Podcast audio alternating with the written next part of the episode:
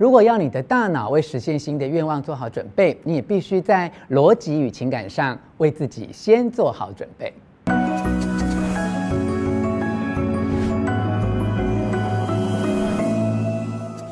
我是吴若权，欢迎你来到幸福书房。邀请还没有订阅的书友按下订阅的按钮或小铃铛，免费订阅我的频道。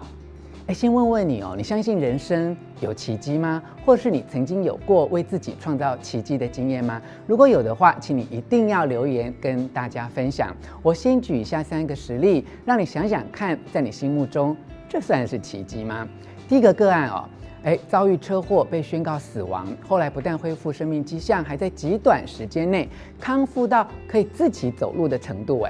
第2个个案身处破产边缘，后来不但扭转负债，还达到财富自由哦。第3个个案罹患极罕见的急性白血病，存活率极低哦，后来跌破所有人眼镜，抗癌成功。这不是神话，而是这次要分享的这本书《奇迹公式》作者哈尔艾尔罗德本身的亲身经验哦。更重要的是，他认为奇迹不是偶然间的突发事件，而是可以不断复制创造的哦。请听好哦，只要照着书中揭露的奇迹公式去做，任何人都可以重复的创造奇迹。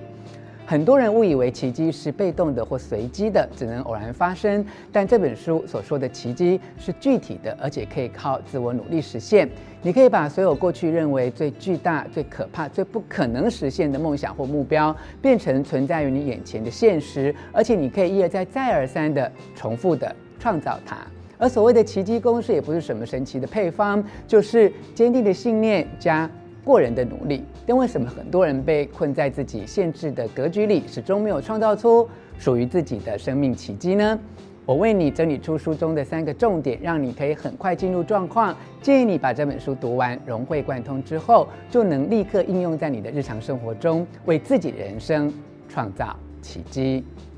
1、消除内在的冲突；2、释放负面的情绪；3、创造非凡的奇迹。让我马上从第一点开始分享。1、消除内在的冲突。每个人都曾经受伤、失望、感到沮丧，经历很多不如意的挫折。但最可怕的其实不是遭遇这些负面的经验，而是害怕再次受伤的恐惧，让我们变得不敢冒险、不敢追求新的机会，而把自己活得越来越渺小哦。如果你允许过去已经发生的伤害，把人生推向自我毁灭的循环，不断诉说或强调个人的局限，慢慢的你就会不断强化我不能做、不能成为、不能拥有等，让这些负面的念头很快变成你内在的坚定信念。你明明想要自己变得更好，但每次遇到新的机会都会告诉自己不要，因为你已经假设自己没有资格、没有能力，或认为这件事根本行不通。这就是内在最大的冲突，也是证明自我局限的典型范例。就像是很多人都觉得金钱很重要，但又觉得自己永远也赚不到足够的财富。你想想看，与其专注在这些自我局限的限制性信念，不断怀疑自己，为什么不转身投入比较开放而没有限制的想法，让自己变得更有力量？提醒自己其实是有能力改善现状，并且完成自己想要达成的任何梦想，这样不是更善待自己吗？当你决定要相信自己应该得到想要的一切，并愿意付出努力，积极相信自己的无限可能，而不再自我设限，就能建构起足够的能量和动机来改善目前不满意的人生。你做的越多，越能真诚地相信这种想法，对自己的信念也越坚定。在面对不想受到限制却又感觉自我局限的内在冲突时，只要做到这2件事：坚定的信念、过人的努力，并长期维持，就能摆脱内在矛盾的自我限制。听完以上这一点分享，你是不是有一点感触呢？如果你有任何的体验或问题，都欢迎你留言跟大家一起讨论。紧接着来看看下一个重点。2、释放负面的情绪。情绪痛苦只有一个理由，而且可以归结到2个字：抗拒。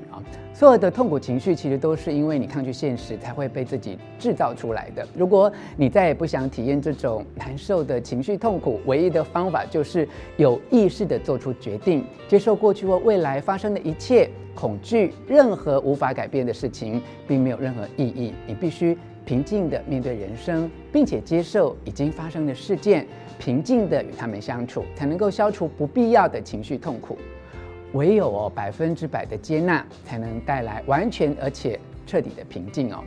最严苛的逆境往往会成为最伟大的老师，让我们有更大幅度的成长。但我们常常需要等到时间流逝、深刻反省检讨之后，才能看到挑战中的价值。举例来说，你可能结束一段关系，为此悲痛欲绝，难过很长一段时间呢，直到遇见生命中的真爱，才会感激前任的离开，让你迎来更好的恋情。既然是这样，那为什么现在让自己这么痛苦？为什么一定要等到未来的某个时间点才能够从现在的逆境中学习成长呢？如果你当下就可以无条件的接受，反而能够立刻还给自己更多的空间和自由。有负面的情绪其实不是坏事，所有情绪都有它的价值啊。如果你失去你很在意的人或物品，感到伤心是很自然的，也很健康的。有时候这些痛苦的经验让我们学会不再重蹈覆辙，其中会让痛苦成为助力或是阻力的区别是，你懂得如何控制自己的情绪状态，而不是让失控的状况支配你的情绪。接着，让我来分享下一个重点3，创造非凡的奇迹。你必须舍弃以恐惧为基础的思维，改以信念为基础。然后学习设计一个可以付诸于实际行动的肯定句，它必须能够说服自己，而且符合事实情境，可以用它来带领自己通往美梦成真的道路。但在此之前，所谓的肯定句也常被诟病，像是自我催眠那样的嘲讽根据学术期刊《心理科学》的研究显示低自尊者在重复我是个可爱的人这类的句子后，感觉其实会更糟。你想想看不论事情是什么，如果你自认为不是一个可爱的人，却一再重复那句话我是个可爱的人，只会在你本来就认为负面的自我形象上再增加说谎这一项这类无法说服自己的肯定句会进一步削弱你对自己的信任，阻碍你实现最终的愿望。所以在设计肯定句的时候一定要基于事实，清楚陈述完成创造奇迹时所必须执行的具体行为，这很重要如果你要大脑为实现新的愿望做好准备，你也必须在逻辑与情感上为自己先做好准备。肯定句不能与自己目前的信念体系相冲突，你要温和地敞开自己的思维，接受新的可能性，大脑才会相信他们。而这也表示你必须运用逻辑，以事实为基础，结合事先决定好的流程，让你朝具体的成果迈进。因此建议你每一天都要带着感情背诵肯定句。是的，每一天。很多人并未坚持做到这一步，但这可以说是最重要的步骤。如果你花了大把时间设计肯定句，却没有坚持下去，这就像健身却没有持续运动一样，一点效果也没有创造奇迹的关键是毅力，你必须保持承诺，直到抵达此生一直想去的地方。你要开始这段旅程最简单的方法就是每天努力背诵奇迹公式肯定句，而且要带着感情背诵它，这能帮助大脑将当下的情绪直接调整成你真正想要的样子。虽然理智已经了解，但除非感情也得到相同的理解，否则都不算真的懂我们要从概念或逻辑上的理解开始，直到真正感觉到其中深刻而真切的情感。在你秉持坚定的信念并付出过人的努力时，请你做个深呼吸，感觉全新的身份已经在彻底改变你。想象一下，它看起来、听起来、感觉起来像什么？这能帮助你在理智和感情上体验自己的新身份，更加确认自己正在前往奇迹的道路。以上跟你分享的是由就近出版的《奇迹公式》这本书特别为你所整理摘要的重点，希望你喜欢我为你录制的影片，欢迎你留下意见或提出问题，并且和我分享看完我所为你录制的这支影片之后，你是否对于如何创造自己的奇迹有更进一步的信心。欢迎你留言跟大家一起讨论。最后我还要再一次的邀请你按下喜欢的符号以及铃铛订阅，并且分享出去。幸福书房，我们下次见。